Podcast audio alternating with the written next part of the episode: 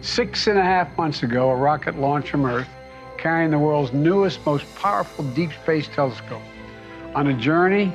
one million miles into the cosmos. Just over the last few weeks, we've captured some of that light with a telescope that sees the universe in an entirely new way. And now let's take a look at the very first image from this miraculous telescope.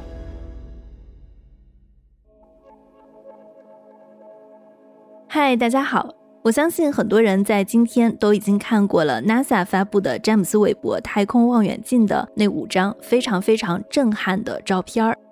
如何去操作一台价值一百亿美元的太空望远镜？如何用它去拍照？这期我们请到了韦伯太空望远镜的核心团队的成员，非常感谢这两位嘉宾。可以说，在 NASA 照片发布以后呢，也是他们最忙的时候。过去三个月，凤舞每天的工作时长都长达十五个小时。建伟也是在忙着去下载数据、分析数据。我们的节目在录制还有后期制作的过程中，也出现了一些小波折。其中有一位嘉宾，他的音轨无法使用，所以呢，我是临时启用了一份我们的备用音轨，它的录音质量不太清晰。所以大家在收听的时候，如果遇到了音质问题，希望大家能够多多包涵。最后，我个人还有一点小遗憾，因为我们在解析这五张照片的时候啊，我是希望它有一个非常好的视觉化的呈现，所以呢，我们还会奉上一期视频节目，大家可以在 YouTube 还有 B 站上来搜索“硅谷幺零幺”，关注我们。我们关于韦伯的视频节目很快将会上线。现在就请跟我一起收下这份来自宇宙深处的浪漫。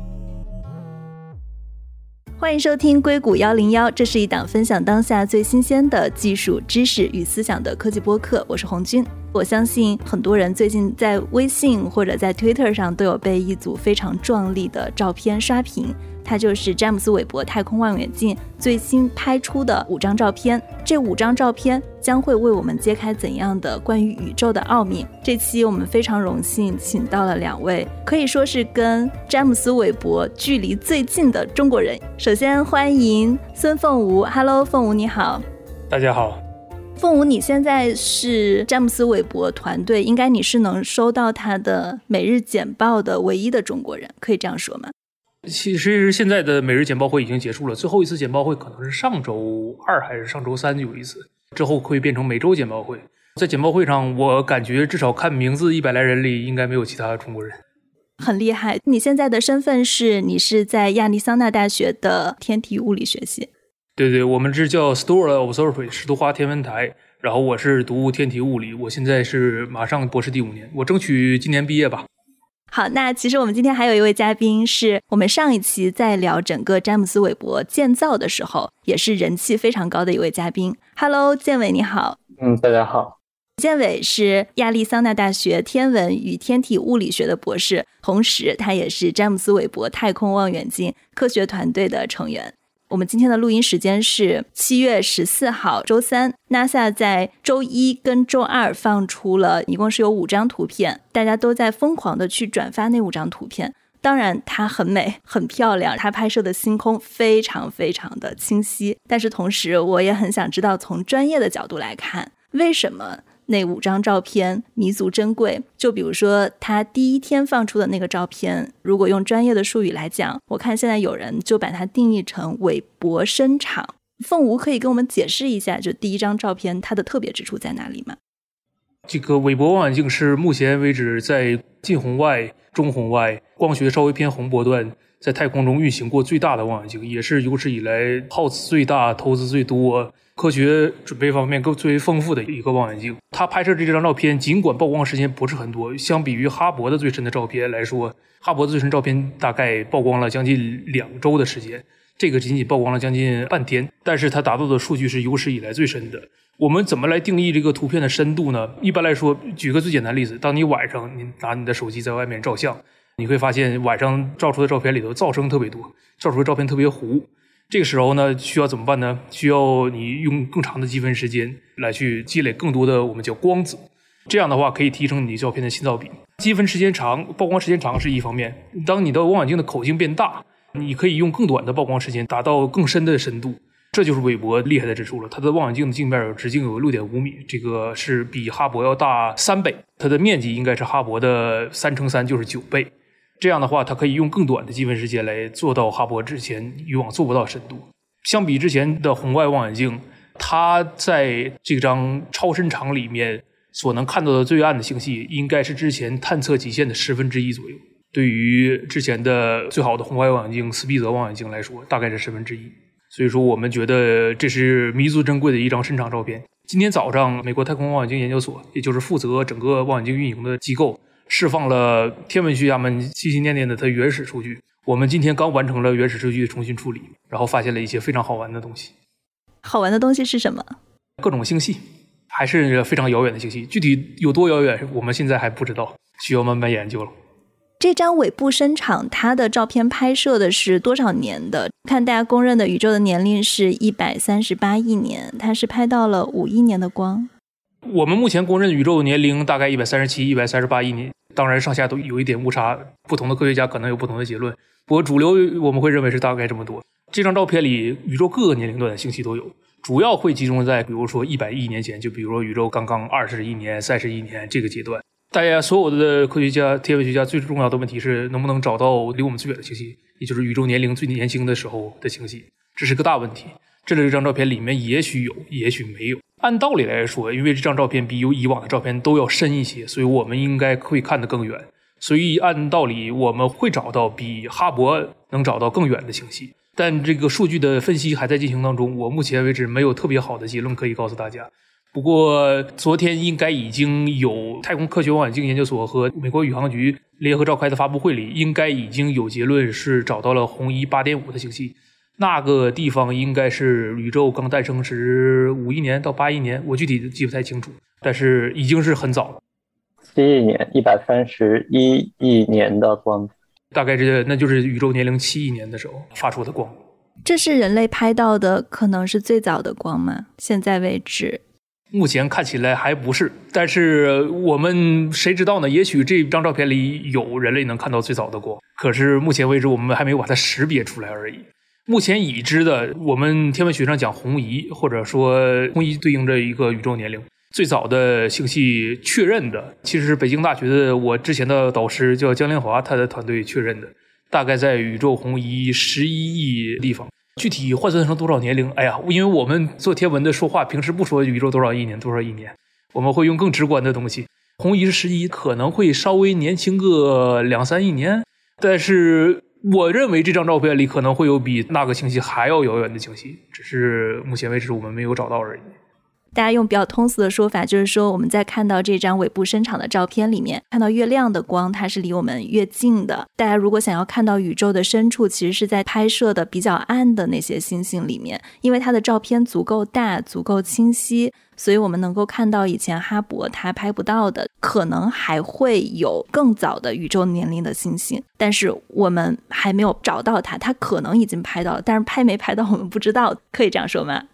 对，需要给我们时间来分析。确实，越远的东西会越暗，因为早期形成的东西，我们在天文学上说质量会比较小，然后晚期形成的东西质量会逐渐积累起来，就变大了。这个质量跟光度是成相关性的，所以质量越大，东西越亮。另外还有一个原因就是光的传播是成平方反比定律的，所以说离我们越远的东西看起来越暗。听到你刚刚说，其实这张照片它是詹姆斯韦伯花了十二点五个小时的曝光拍到的。那之前哈勃在拍那个哈勃极深场的时候，他是花了大概二十二天的时间拍了一张哈勃极深场。有没有可能说，韦伯接下来，比如说他持续曝光一天甚至半个月，他可以得到更早的关于宇宙星星的或者宇宙年龄的一些照片？是完全有可能的。呃，我跟建伟都应该参与了一个叫 JACE，应该是詹姆斯韦伯先进深场巡天项目。是因为我们的亚利桑那大学修建了其中的两个仪器，一个叫近红外相机，一个叫中红外仪器，叫 MIRI。因为我们学校的团队对于修建仪器有贡献，所以说我们被授予了一些保证观测时间，就是这部分时间就是就交给我们来观测的。然后我们将用这部分时间里的大头。去对几个比较重要的天区进行深度的积分、深度的曝光，得到的数据可能会曝光六百到八百小时吧，如果我没记错的话。那是远远要比这个曝光十二小时要深很多的。你们是六百到八百个小时曝一张照片，还是说你们是一组的科研项目？是一组，而且不止曝光一个天区，会进行拼接。我好期待，这是什么时候会发生？就它现在是有项目排期，对吧？第一批数据应该在今年年底我们会拿到手上，但是第一批数据只是深度的一半明年的十二月份将会进行第二批的曝光。当你有两批曝光的时候，你可以比较第一批跟第二批有什么区别。有可能第一批里在某个地方有一颗星星，第二批里这颗星星不见了，就说明可能是非常遥远的超新星爆发了，在一年之后它熄灭了。我们会做一下这样的研究，寻找宇宙最早的那种特别强烈短时间的爆发现象。听起来特别兴奋，也很让人激动，就感觉我们赶上了一个特别好的时代。关于这个联合的巡天，实际上是美国和欧洲个别搞的。像我们亚利桑那大学，还有包括美国这边，主要是做这个光谱的图像的巡天。学校建的那个 NearCam 近红外的相机去拍两个天区，然后那两个天区都是之前哈勃，还有比如说 s p i c e r 还有很多 Chandra，就是 X 射线的望远镜，他们都观测过很多的数据，都是最深的天区。我们学校是负责，我们学校还包括美国这边就是做这个图像的巡天，欧洲那边主要是负责拍摄一些天体的光谱，就是欧洲他们主要是造了一个近红外光谱仪吧，他们是会挑选一些通过我们这个图像巡天里到了很有趣的远，就大部分可能是些年组的一些星系，还有一些就可能是比较低红移的特别奇怪，值得去详细观测一些天体进行光谱的拍摄。通过光谱呢，我们是可以更精确的知道这些星系所在的宇宙学的年龄，包括它里面的金属的成分，嗯，甚至包括它里面的恒星的形成历史啊，这些都是可以做很好的鉴定。听起来非常精彩。接下来其实还有四张照片，我们还是来给大家解释一下这四张照片。我们先拿传播度最高的一张啊，叫船底座星云，它是大家看到的非常波澜壮阔的一片星云，然后背景是一片星空的那张照片。可不可以给大家解释一下这张照片意味着什么？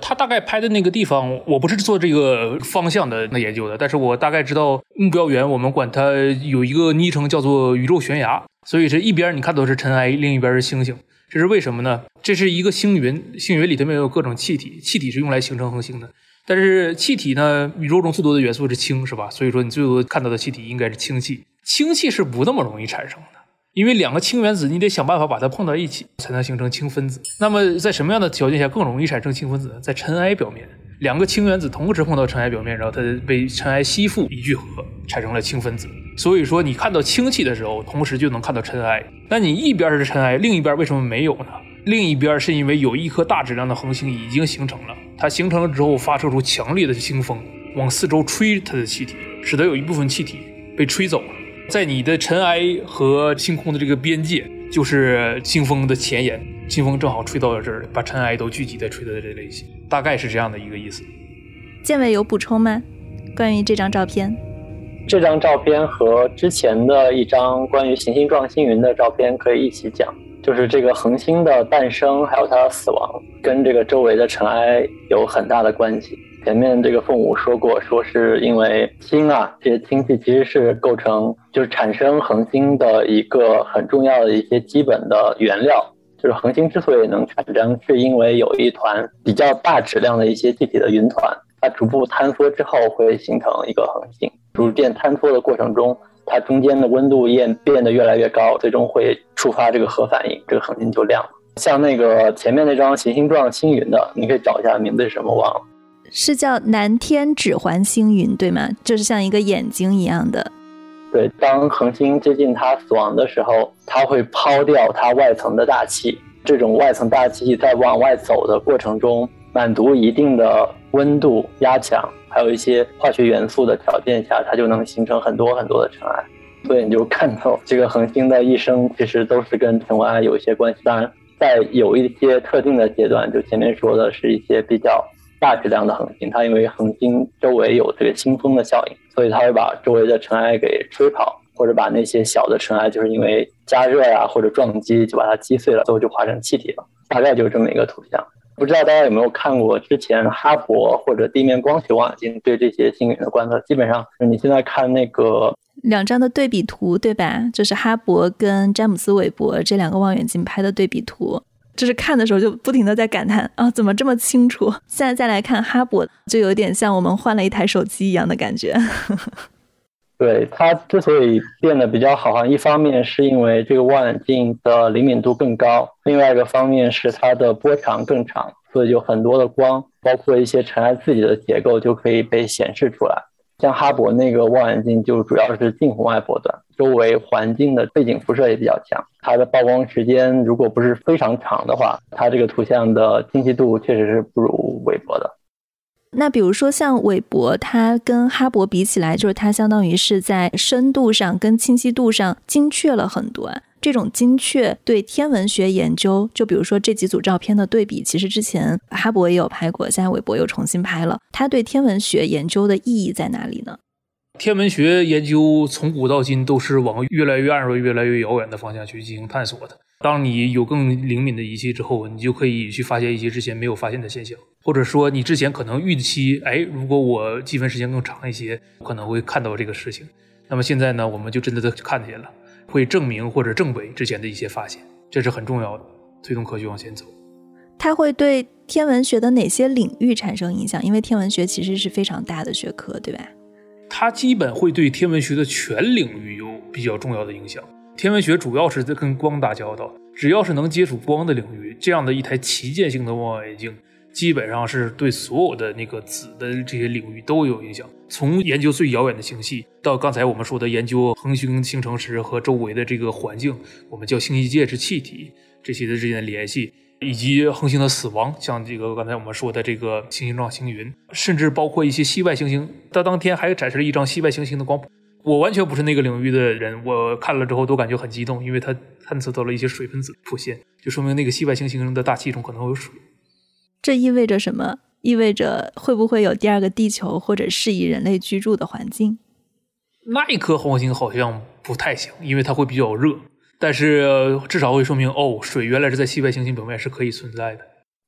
对，那个是一个比较接近于木星的一个行星。它的这个质量是比木星的一半还小，但是它的这个大小要比木星要大很多，周围很多很多很厚的大气层，但那种不是一个固态的表面的行星上，是要按照我们地球人的理解来说是没有办法形成生命的。明白，凤舞，我看你是不是在朋友圈发了那颗行星？不是，我当时发了一颗我们那个大合作组这个望远镜的，我们叫验收团队，将近六百人。最后写了一份报告，呈现给整个天文学界各类的研究人员，大概讲一下这个验收阶段望远镜的科学表现。那张报告里第一张图是一颗木星，实际上很好玩，就是自打伽利略时代以来，一六零九年伽利略第一次把望远镜指向了天空，他当时看的天体就是木星。自打那以后，基本上所有的望远镜都要看一下木星。当时我们简报会是六月三十号，我们第一次看到了木星的图像。当时有人就说：“你看，自打伽利略时代以来，所有望远镜都得看过木星，没看过木星的望远镜不能叫望远镜。现在韦伯终于可以叫望远镜，这是一个很有意义的一个时刻。那个木星照片是我见过印象最深刻的，因为望远镜的这个灵敏度实在太好了。它当时木星周围有四颗主要的卫星，我们管它叫做伽利略卫星，因为是一六零九年伽利略用自己的小望远镜发现的。在那一颗卫星上，你们可以看到第二颗卫星叫做欧罗巴。”不仅能看到欧罗巴，还可以看到欧罗巴投影在木星上的影子。如果你那个时刻站在木星那个地方，你会看到一场日食，甚至可以看到木星的环。土星是有环的，这个可能很多人都知道，但木星其实也是有环的，只是它很小。你可以看到木星环，甚至呢，你可以看到木星表面上由于反光照亮的一些大气层。令人印象深刻。我建议有能力的朋友可以去上网找一下那张拍到的木星，尽管它没有好好的 PS 处理过，数据看起来乱糟糟的，但是你仍然可以感受到天文学家们第一眼看到木星时心里的震撼。回头我们可以把那张照片贴到我们的 show notes 当中。好的。你刚刚提到 PS 处理过，那其他照片是有 PS 处理过吗？我觉得它可能会调色，调得更好看一些，调得更鲜艳一些。它不会给你加一颗星、加两颗星这种，它只是会把颜色给你稍微调一下、处理一下，这是很正常的。我们偶尔的时候，为了让图画好看一些，也会干这件事情。但是我们不会随意篡改数据，它只是整体的那个表现形式。它可能只是颜色上的。还有两张照片，一个是叫做 Stephen 五重奏，给大家解读一下这张照片。这张照片其实是它的那个用中红外拍的那个波段，是我印象最深刻的，因为我之前从来没有见过中红外能把临近星系拍到张牙舞爪的样子。这个星系是离我们比较近的一个，我们叫星系群，它里面你可以看到五个星系，其中有一个呢是前景的，剩下四个在背景。四个背景的星系正在进行很强烈的相互作用，可能最后会合并，合并成一个椭圆星系。合并的过程中，你可以看到恒星啊、气体啊，在引力的作用下，在冲击波的作用下被甩的到处乱飞。可以看到明显的由于潮汐作用形成的尾巴，可以看到气体因为星系并合之间，它产生激波加热的之后的形态，是很令人印象深刻的。建伟应该是这方面的专家，我觉得应该请他讲一讲。这个天体，我最感兴趣的实际上是在图片正上方的一个星系，它中间有一个。叫活动星系核的东西，那本身就是一个超大质量黑洞，在吸积周围的气体，就是把周围的气体啊、尘埃给吃掉，然后在吃掉这个过程中，它会产生很强的辐射。詹姆斯·韦伯实际上除了拍了五重星系的照片，也对我前面说的这个活动星系核进行了光谱观测。他用两个仪器进行了光谱观测，一个是叫 Near Spike，就是我之前说那个欧洲界的那个仪器；另外一个仪器就是 MIRI，美国和欧洲各自贡献一半那个仪器。它拍摄的波长可能是从两个微米一直拍到了二十五个微米吧，所以就算是整个中红外波段都进行了观测。我可以说它的谱线内容非常丰富。之前像有这个中红外波段观测能力的上一个望远镜，就是之前谈到过的 Speeder 望远镜，那个光谱分辨率就很低。詹姆斯韦伯大概能够提高了一个数量级，它能看到非常非常多的一些气体的发射线，还包括一些原子的发射线。它另外一个很强大的功能是，之前的光谱观测就是只能把天体一个方向的这个光进行色散，而像詹姆斯韦伯，它是可以在空间的两个方向，就 X 轴和 Y 轴，就相当于你可以等效于在这个星系的不同的点各自拿到一条光谱，所以我们能得到一个空间分辨率的一些信息，就是我们可以看，比如说某种元素、某种气体，它随着离这个活动星系核的距离，它的强度或者它的成分是不是有什么变化？包括它的一些气体的运动学情况，我们也是可以通过这种叫做积分场光谱仪的观测技术进行研究的。另外一个很强大的点是，因为詹姆斯韦伯是个红外的望远镜，所以它非常适合研究近邻星系尘埃遮蔽掉的一些结构。就是如果说一个星系它的某些部位有很多的尘埃的话。像哈勃太空望远镜，因为它是一个光学或者紫外望远镜，那个光就被这个尘埃遮挡掉了。而在红外波段，实际上这个光是可以穿越过来，有的时候我们是直接可以对这个尘埃本身的辐射进行很好的研究的。所以它看起来是可以研究很多以前就是大家完全观测不到的一些范围的，因为它有红外。你刚刚其实提到了，今天刚刚下载了它的数据，比如说像这样的一张照片啊。它的数据量大概有多大？下载了以后会花多长时间去分析研究？其实这次播客约的时候又有一个小花絮，挺巧的，就是当时这个 NASA 放照片出来，我当时是跟建伟还有上次龙凤在约这个采访，知道你们特别忙，但是我当时还挺好奇的，就是大家都在忙什么？龙凤就说大家是需要很快把这些照片的数据都下载下来，对它进行分析，然后要发论文，这样的一个过程大概会持续多久呢？这个有长有短，短的话我估计可能明天就有人把最简单的那些结论先发出来了，这是这是完全有可能的事情。长的话有可能周期是五年到十年的研究，比如说你要研究什么光变之类的东西，你可能需要去结合其他的数据，这是完全有可能。我觉得可能一些初步的关于詹姆斯韦伯的论文，至少预印本准备投稿的这些部分，可能有些人下周就要准备好了。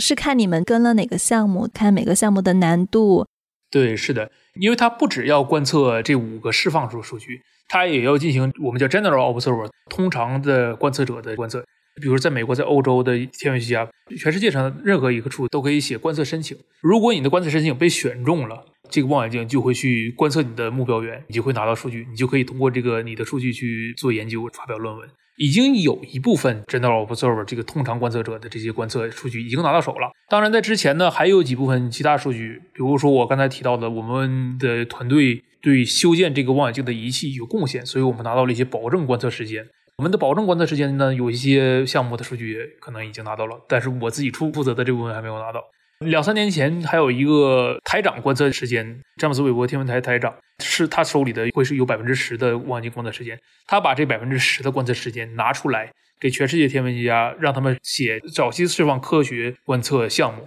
这些项目的数据只要拍摄到就立刻公开，它的意义就是第一，给这些申请的天文学家们他们也想要看的数据。第二是给全世界所有的天文学家展示韦伯拍出来的照片到底是什么样。我明天就要出差去帮我们的早期释放科学数观测的团队去处理一些数据。我负责的那个仪器的研究，目前为止真正能完整的完成数据处理的人寥寥无几，所以我需要去教一教我们的同行们到底应该怎么做。希望把这个数据处理方法传播给更多人。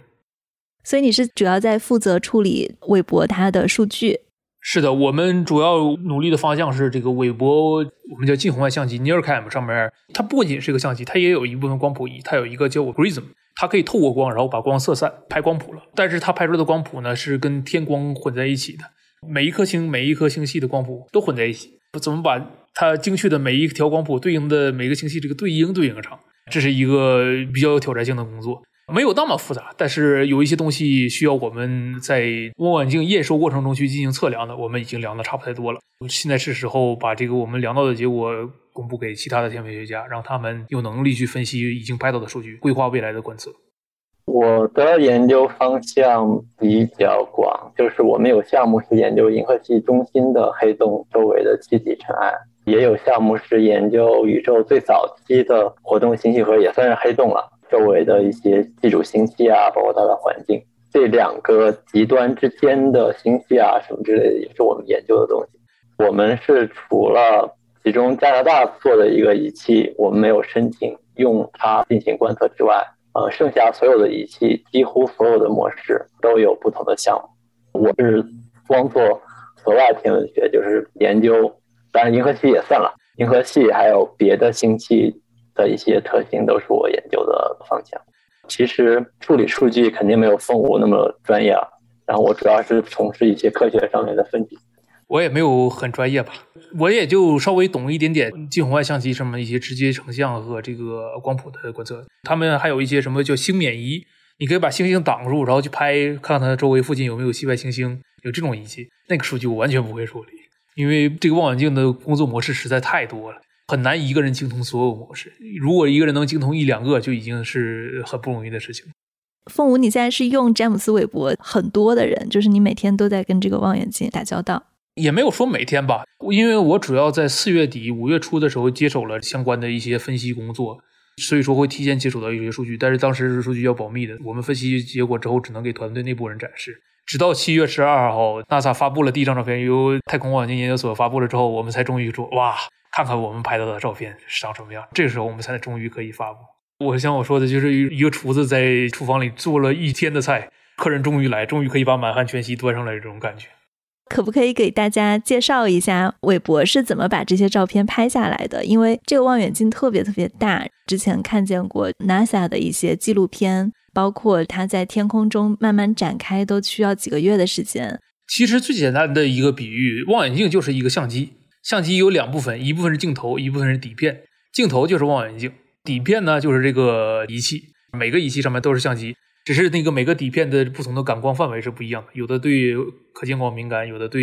近红外敏感，有的对中红外敏感，不同的地方是不一样的。它进行观测的时候，以我最熟悉的近红外相机作为例子，它有这个我们叫 pupil 滤镜轮，你只要把滤镜轮里你想看的波段的这个滤镜啊拧上。它就只有这部分的光能通过。比如说你想拍红光哦，那就是红光；想拍绿光就是绿光；想拍蓝光就是蓝光。当然，我说的红绿蓝不是对应的光学上的红绿蓝，因为它并不是工作在光学波段，它可能工作在比如说红光，我说的红光可能是四个微米，绿光是三个微米，这个蓝光是是两微米，这大概是一个比方。它在把不同波段上的光拍下来之后，我们假设 OK，这个是红光，这个是绿光，这是蓝光，我们合成出来。这样的你看到了是一个可见光的照片，这就是韦伯望远镜数据公开那天展示的那种五张照片，就是这么合成出来的。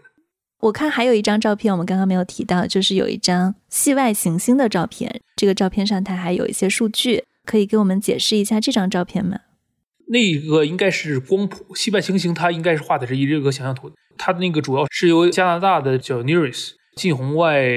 无缝光谱仪拍摄的，它是一个无缝光谱仪，它把这个恒恒星放在视野里，它知道这颗恒星它有一颗行星围绕它转，知道观测的那一天那颗行星将要从恒星表面上哗掠过去，至少在我们视线方向上。我们看到的恒星，我们和恒星中间这一部分掠过去，所以我们知道恒星的光会变暗一些。我们叫你拍照片，你可能去量它光变暗多少，你可以能知道变暗一些。但是呢，它变暗的多少在不同波段上是不一样的。这是因为恒星，这这是因为这个系外行星它是有大气的，大气中的不同成分对于它不同波段的光吸收的能力是不一样的。所以我们可以看它在不同波段上吸收了多少，从而得知这个大气里有什么。一个很重要的科学结果是，哦，那里头有水。这是一个很重要的发现。之前我印象中有一些系外行星可能会发现类似于甲烷啊一样的吸收的特征，我不知道有没有二氧化碳或者一氧化碳，但是也有可能。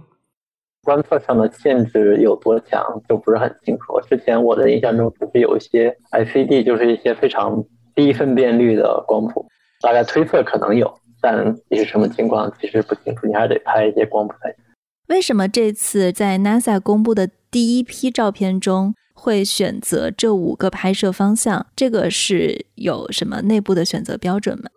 这个选择过程是对所有天文学家都是保密的，只有内部的十几个人、二十几个人知道。据我所知，我们项目的首席科学家，我们叫 PI，他都不知道我拍到的照片是什么，直到要公布之前，他才知道哦，原来拍了这些。所以其实还有很多照片没有被公开。已经拍摄的照片分为几部分，我们现在公开这一部分叫早期释放观测，还有一些我们叫做验收性质的观测，只是验收这个望远镜到底行不行，科学上能不能用，这个数据明天公开呀。早期释放观测选员的标准是由太空望远镜研究所的一个小的委员会决定的，大家分别提出来，哎，OK，可以拍这个，可以拍那个，大家通过科学意义或者是拍出照片大概会好不好看呐这些问题来阐释到底我们选择哪些目标源进行观测。你看它拍摄的东西，既包括了遥远的星系，又包括了临近的星系，又包括了系外行星，又包括了恒星刚诞生的时候的分子云和恒星要死掉的时候的分子云。它基本覆盖了天文学的光学近红外天文学的几个主要的研究方向。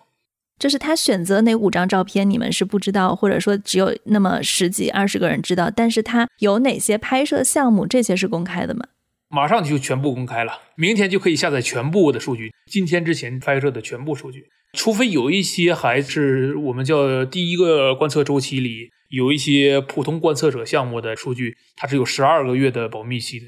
然后过了这个保密期之后，数据又可以公开的下载了。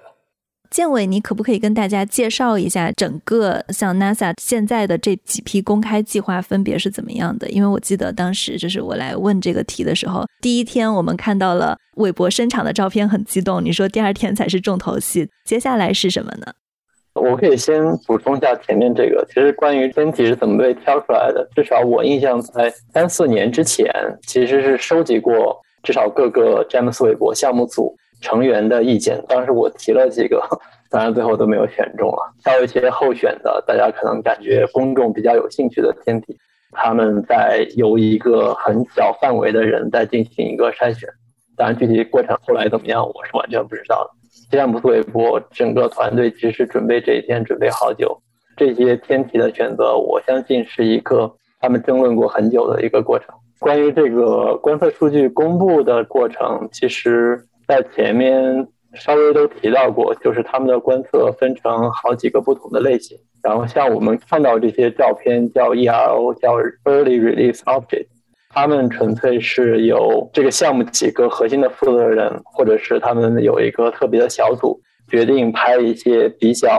能够引发公众兴趣，同时在科学上也可以显示出这个望远镜强大能力的一些观测目标。他们就把他们想用到的各种仪器、各种观观测模式。都进行观测释放出来，类似于叫天文望远镜的出光，就是给大家一个直观的印象，证明我们这个望远镜是和当年设计的时候的期待是一样的，我们能完成各种各样的任务，这样也算是对公众包括科学家进行了一个很好的交代。另外一类就是像凤吴刚才说的，有一些叫做 ERS，叫 Early Release Program。那个就是所谓的詹姆斯韦伯天文台的台长，当然其实没有一个具体的台长了，反正就是他们负责的一些人挑一些科学上意义比较重大，同时能够对后面的各种观测提供一个支持性的服务的一些项目。那些就是观测完了，它马上就释放出来。他们自己没有一个保密的时间，就是他们观测完了，世界上所有的科学家都可以去下载这个数据，进行自己的分析，发表论文，觉得完全 OK 的，就是没有任何的数据的产权之类的这种说法。然后一类就是像前面说的，就是一些詹姆斯韦伯的项目组，包括他们造一些仪器的，还有对一些关键科学领域做规划的人，他们会获得一定保证的时间，做他们自己感兴趣的项目。那个一类的观测有少数部分，他们那个项目的 PI 或者叫负责人也会愿意把他的数据马上释放出来，但大部分人都是有一个十二个月的保密期，就是在这个十二月之内，除了你当时提观测申请的这些人可以下载这个数据，别的人是没有办法去用这个数据的，下载也没有办法研究，知识产权的一个保护吧，就那样。三类就是前面说的这个。嗯，一般观测者的申请，一般观测者就是世界上各个地方的天文学家都可以向詹姆斯韦伯提出一个观测申请，他们会组织一个评委会进行一些比较严格的筛选，有的时候是根据这个项目是不是有科学意义，另外一个是他们是不是可信，再一个就是他们的这个科学上的影响力如何。进行好几轮比较激烈的竞争，然后就是选出一小部分由天文学家直接申请到的这个观测，再进行各种各样的观测。然后一般情况下，有一小部分人也是愿意把他们的数据马上就释放出来，还有大部分人他们也是有一个十二月的这个数据保护期。他这个筛选是不分国别的，原则上是这样子。原则上，实际操作中呢？实际操作中，他会把主要的时间。保留给这个对望远镜修建做出贡献的，比如说美国、加拿大，然后和欧空局所重视的国家。理论上来说，在中国大陆第一个循环的时候，有人拿到过时间，日本人应该也有人拿到过时间，别的国家可能也有。但是它这个除了北美和欧洲，其他地方能拿到时间加一起，应该不会超过百分之十。现在有中国的新的项目入选吗？有中国人在北大有一个日本人博士后拿到过时间。中国的中国人好像在第一个这个循环里是没有的。你之前提到韦伯望远镜是有每日简报，然后现在变成了每周，是因为它现在已经开始到了一个比较平稳的运行期，它最危险的那段时间已经过了吗？可以这么认为，而且望远镜的调试工作基本已经做的差不太多了。如果它没有调试好，它不会把照片公开出来的，它还会再花时间去调。我看见你的朋友圈，大概是在五月份的时候，其实有一颗微小的陨石，它是撞击到了韦伯望远镜的。NASA 也是在最近才把这个事情公开，它其实是有两个月的时间是有保密期的。好像是隔了一两周就公开了，我印象中当时很有趣，告诉我们说：“哦，这个事情要严格保密哦。”结果 NASA 自己公开了。他是确认了一下这个陨石撞击是不是会对韦伯造成一个比较严重的损害，它是有一个评估的时间。具体我觉得应该不是，因为大家都知道，其实望远镜上缺一小块，其实问题不大，只是这个东西放出来，可能让他觉得哇，我我要完蛋了。他可能 NASA 也考虑过这个问题，公众影响好不好？当时我们开会的时候，就有人说，你不放出来，早晚会有人知道，别人捅出来可能会更不好。后来 NASA 不知道为什么隔了一两周就把这个事情公开了。所以那个陨石撞击它并没有太大的影响。没有什么太大的影响。你要说完全没有影响，也也不太可能。它当时撞击的时候，那一片镜面稍微斜了一点点，导致成像效果稍微差了那么一点点。这是我们发现了它被撞了事情的原因，因为发现成像质量变差了一点点。回去查，OK，这个望远镜被撞了一下，之后才拍了我们所谓叫 pupil image，应该叫成像孔这个图像，然后发现 OK，这个地方是了个小孔。正常这种事件大概是每年十次，只是那一次看起来比较大，可能是每年期待中十次中最大的那一次。建伟，现在这个望远镜它的总体表现怎么样？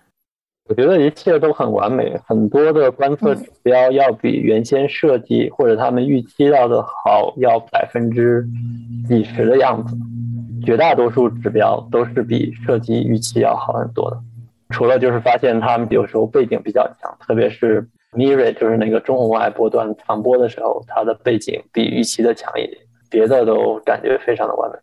嗯，那很幸运了。记得当时我们其实聊韦伯升空的那一次，就是说从他现在升空到他到达拉格朗日点，到他真正能够开始把韦伯的太阳帆展开工作，他其实还有很多很多的风险，有三百四十四次单点失败的可能性，就是大家还是很揪心的。那现在来看，首先他已经成功的拍摄了照片，他的拍摄效果像建伟说的，比预想中还要好个百分之几十。是不是说他现在开始他的这个风险就会小很多？但是不排除他可能像凤舞刚刚说的，还是会有每年十次这个陨石撞击的可能性。呃，还是会有的。但是我觉得，随着我们对望远镜所处的状态、所处的位置、空间环境，包括信息沟通这方面的更多的这个了解，未来遭受危险状况的概率可能没有发生当时那样高，不会有特别多的所谓单点失败这种这种事情了。剩下的事情可能就是平稳运营了，而且我们还要知道几个事情，比如说望远镜上面的推进剂差不多够二十年的使用，这要远远超过当年五年的预期的使用寿命。所以很激动，就现在它只是一个开始，就是我们现在看到的这五张照片是一个极早期，那接下来的二十年里面，可能不停的有更多更好的照片放出来，可能还会有更深度的研究项目。我可不可以说，随着韦伯望远镜的升空？天文学在接下来的二十年可能会有突飞猛进的进展，人类对宇宙的理解可以说以韦伯之前为一个时代，就是又会有很多更加深度的研究结果出来。我认为是有可能的。其实我最希望韦伯发现的东西是我们完全不知道存在的东西。如果我们说韦伯会发现这个，会发现那个，那就没有意思了。他如果能发现一些我们完全不知道他有可能会存在的东西，那可能是最有意思的。这个事情我们不能预测未知的东西。我只能说，所有的天文学家都会很期待。具体会发现什么，我们走着看吧。记得当时我们上一期有聊到韦伯望远镜的时候，建伟我们是有详细聊过韦伯望远镜的四大任务的。感兴趣的听众，关于詹姆斯韦伯太空望远镜到底要解决什么样的问题，可以去回顾一下我们上一期的节目。大家觉得在你们跟韦伯相关的这种工作中，有什么让你们特别兴奋跟觉得特别好玩的事吗？对于我个人来说，就是我可能只在这个大学读五年书就博士毕业，在这五年期间，我赶上了一个三十年一遇的机会。上一个像这么伟大的一个天文学计划是三十年前的哈勃望远镜的成功，然后三十年之后，哇，我就只在这短短的待五年，这概率大概是六分之一的概率，而且你还要在正确的地方，对吧？有的很多的学校可能他们也会拿到韦伯望远镜拍到数据，但他们并没有完全的参与这个望远镜的验收这个过程。然后我很幸运的参与了这个过程，这个可能是我以后跟那个后辈们吹牛的一个资本了。我当时帮忙验收过这个望远镜这个仪器，在我手里，我们把这个仪器调试到完美，可能是一个很值得夸耀的事情。对我真的觉得特别骄傲的一件事情。建伟呢，有什么好玩的事情？因为这个詹姆斯韦伯的数据刚刚下来，发表一点感想吧。就是我去年写了一篇文章，我用过差不多四十五年前的红外的数据。当时这些数据是在我们图森市北面有一个叫柠檬山的山顶上，当时是有一米级的望远镜，当时最早一批的红外探测器，然后他们拍了一些最近邻的活动信息核。詹姆斯韦伯它的能力要比当年好非常非常非常多。像前面谈到过这个光变的问题，大家需要等一下。我觉得詹姆斯韦伯的数据可能隔了好几个世纪还会有天文学家在应用。所以你如果在一个非常长的人类文明的尺度上来说，我觉得詹姆斯韦伯也绝对是一个很关键的科学上的重大的一个突破。其他会怎么样，我现在完全没有办法预期。但是我觉得很多年之后回顾，比如说我们今天，或者说他詹姆斯韦伯刚发射上空那时候，绝对对天文学的影响是一个划时代。对，它确实是一个里程碑式的事件。然后我相信后面还会有更多让人期待的科研成果。那谢谢两位，谢谢建伟，谢谢凤屋，谢谢。客气，谢谢你。那这就是我们今天的内容。如果大家喜欢我们的内容，欢迎大家在你所收听的音频客户端给我们写评论、写留言。那你对詹姆斯·韦伯，包括这五张照片有什么样的感想，也可以在留言区跟我们互动。谢谢大家的收听，谢谢。